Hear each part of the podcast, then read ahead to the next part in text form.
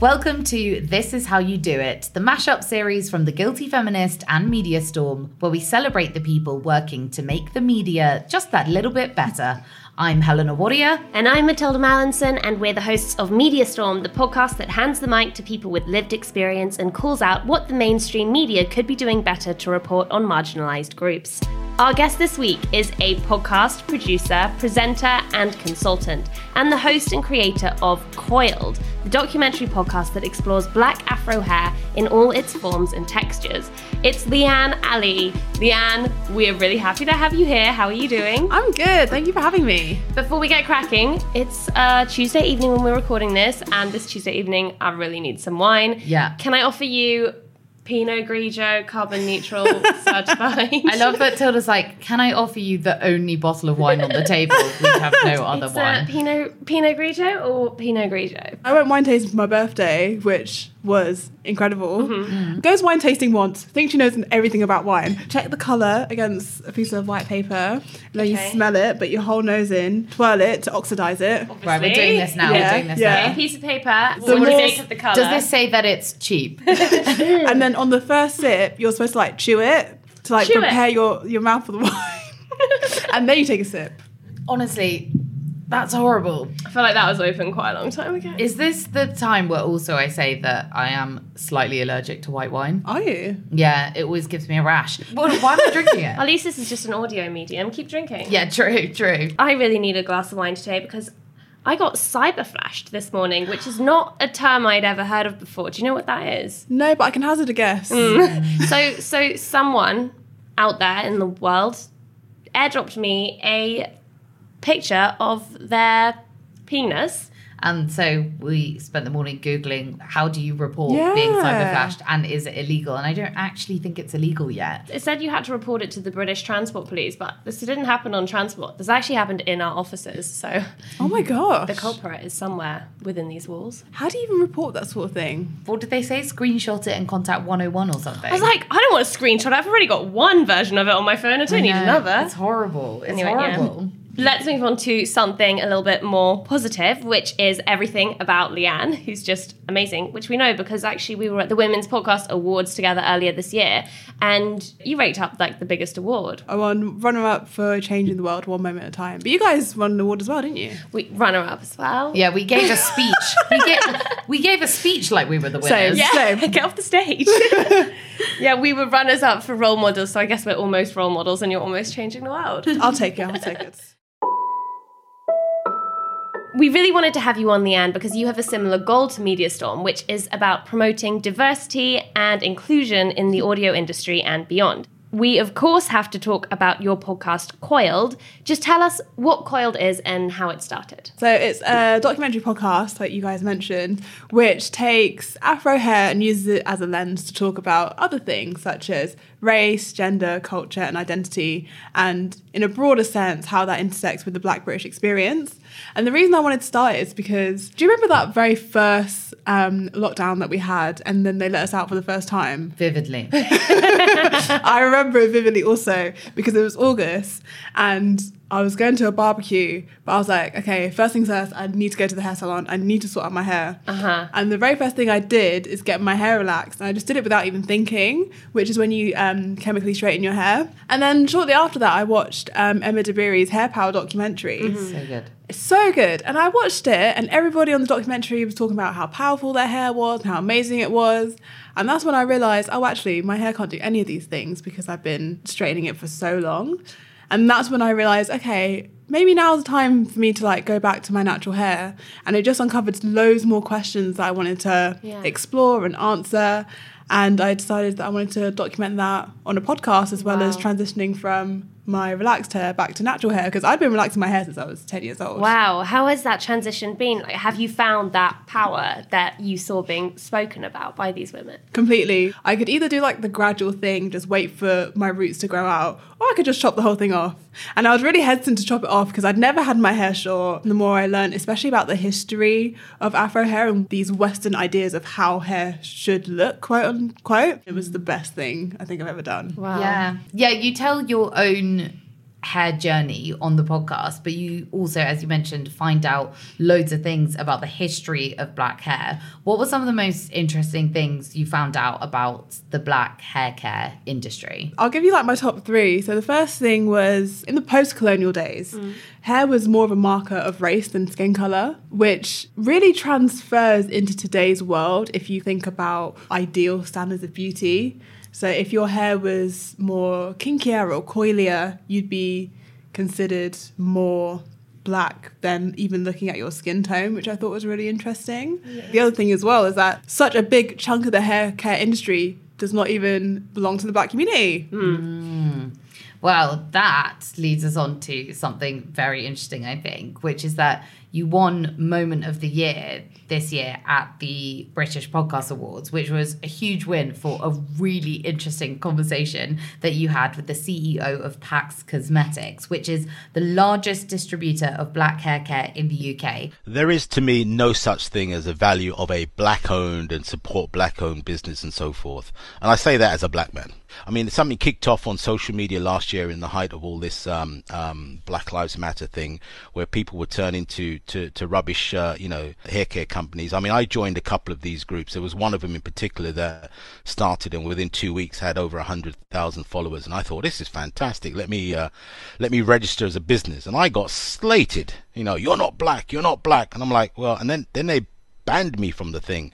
But didn't you say that Paks is a family owned Pakistani business and not technically black owned business? Now, when I listened to this moment of the year, my mouth was honestly on the floor a little bit. Just tell us what happened and really what made this moment of the year.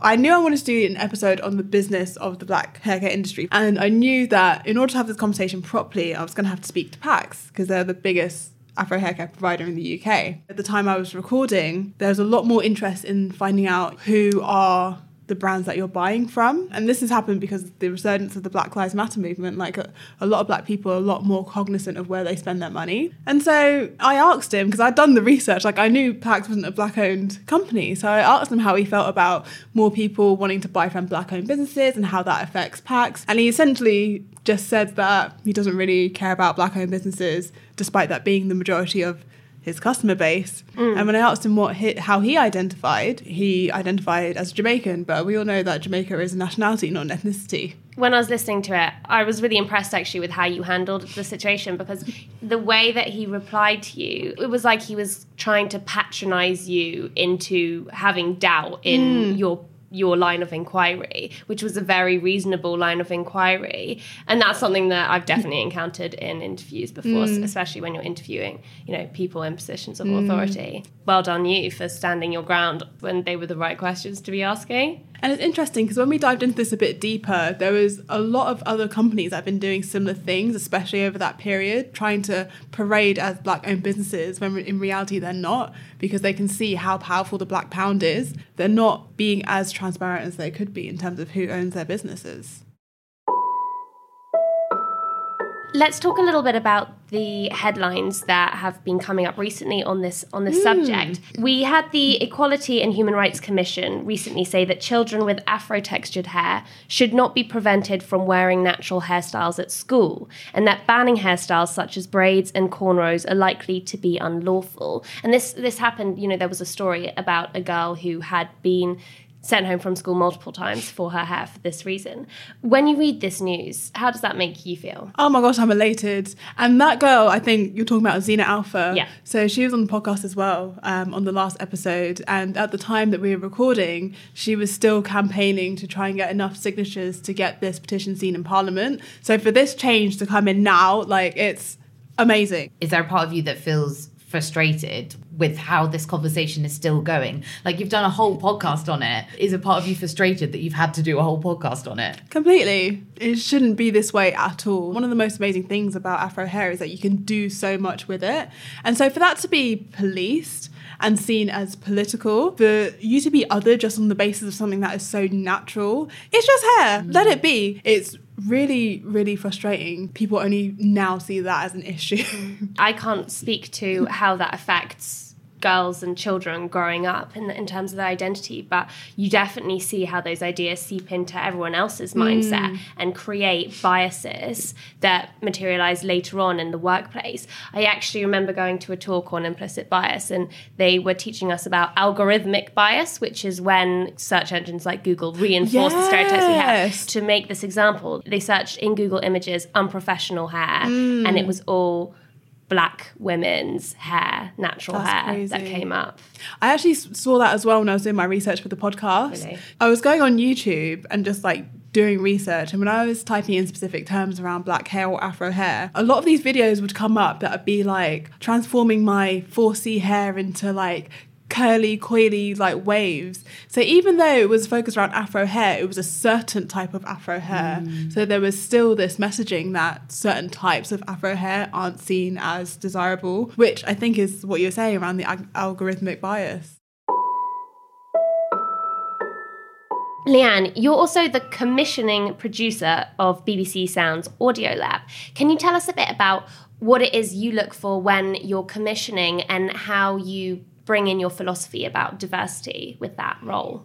So specifically for Audiolab, I'm looking for people with untold stories, stories that aren't really represented in the media. Mainly because they're the type of stories that wouldn't really be commissioned anywhere else across the BBC or any other platform. A lot of people, when they hear the words diversity and hmm. inclusion, they're kind of turned off because it has become a buzzword. It, it's truly at the top of my philosophy, but even I find it frustrating sometimes. Mm. I think sometimes we forget the message of why diversity and inclusion is so important. Can we just reiterate that message here today? I hear you with the buzzwords because for me, diversity and inclusion just should just be embedded into your day-to-day activities, no matter what industry you're in. And in terms of audio, that's about making sure we represent the audiences that are coming to us. A, that's how we build empathy within our audiences because the mm. more we understand about each other, the more empathy that we can have. I've learned so much about so many different groups specifically through listening to podcasts, and it's just given me such a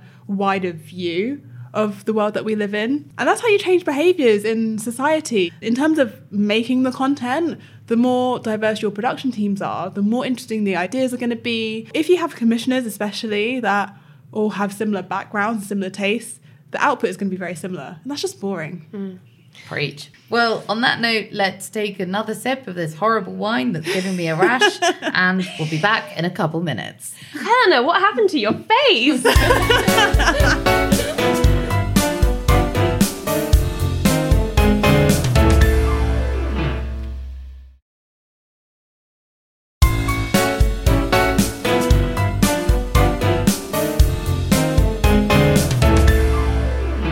Welcome back to This Is How You Do It with Leanne Alie. It's genie time, which means that Helena is transforming from a rashy Persian princess into a purple genie to grant Leanne one wish about what you would change if you could change one thing about the media. You don't get three wishes, you get one. So, my main thing would be can we have less stro- stories about black trauma? I would really love to see that. Where are the stories about black joy? There are some, but not nearly as much as getting commissioned. So, I want to see stories about black joy and black people doing amazing things, not just about the trauma. I Yeah. love, love that genie time. That's Yeah. one of my favorites so far, genuinely. And actually, it's really reminded me of quite a lot of people that we've interviewed over the course of Media Storm, especially on our episode about trans rights. And they kind of said the mm. same thing. They said, Can we please see some trans joy in the Yeah. media? You hardly ever get to see it. So why is that important? Why is it important to all to see black joy? the media is very powerful and the more stories you see about a certain thing if you don't identify with that group you're going to automatically associate certain things with that group and that's how stereotypes are formed and so if we're constantly just being fed these stories about black trauma we're just not being humanized if that makes sense we're just kind of seen as a group that go through certain things and don't experience joy the same way that everybody else does sympathy is not the same as empathy. Mm-hmm. Actually, this was a, a kind of a learning lesson for me when we did our episode on homelessness. And when I interviewed people who were in this situation, I asked everyone, you know, what are the most constructive responses, like from from everything you know about the problems causing homelessness. What what do you see as the most effective solutions? And i actually didn't include that in the main episode. I made like a bonus episode which came out the following week. But when the main episode came out and it didn't include any of those solution oriented questions that i'd put to our lived experience guests one of them messaged me and said actually you know that's kind of not that helpful when you just paint homelessness as a problem and thought that I should have integrated that more into the main episode itself. And mm. I do actually think that that's really important because in, in journalism, you can get so focused on everything that's going wrong in the world. Yeah. And that is not what the news always is or what it, what it always should be. Mm. Speaking of joy in the media, what is your favourite story that you've ever been involved in or, or, featured in? One of the podcasts that have come out of BBC Sounds Audio Lab is called Who Was Michael X? One of the reasons why I love this story is because I'd actually never heard of this person until Hamza, who's the producer and the creator of this podcast, came to us with this pitch. And Michael X was a black British activist. He was a very cool person in the Black British Black Power movement. But by contrast, he was also a bit of a pimp and he also had a dark side to him. His story can actually tell us a lot about activism that we see today and what we can learn from it. And there are a lot of parallels with the Britain that he experienced back in the 50s and 60s and what still happens today. And one of the most interesting things about this story is that Hamza, the producer, he'd been researching this story for about a year and a half before he'd even come to us to pitch to us. And he literally pitched it to every single other platform there is, and nobody wanted to commission it. And as soon as I saw that treatment, I was like, this is fantastic. Wow. And this also goes to show why diversity and inclusion matters at the top. Mm. It, it's not about just getting those work experience or interns in on a really shitty salary at the bottom so that you can tick your box and you can tick your diversity quota and say, yeah. look, we do have people of color in the newsroom. It's about those people at the top making these key decisions. Exactly. Leanne, before we leave you, no, before you leave us, do you? yeah, we lock up, yeah. oh, that really tickled me. Where can people follow you? Do you have anything to plug? Okay, so you can find me on your favorite social media platform um, at my name, Leanne Alie, with an underscore on Instagram. Even TikTok? Mm, you know, I did one TikTok here. I was with my friends in Rome, and the the reason I convinced the group to go to Rome is because I'm obsessed with the Lizzie McGuire movie. Oh, yes. Um, we recreated that scene. But that's on my TikTok. TikTok if anything is worth a TikTok, that is worth a TikTok. Yeah, yeah. Go view it. It's got like 50 views. Anyway, you can listen to my podcast, Coiled, wherever you get your podcasts.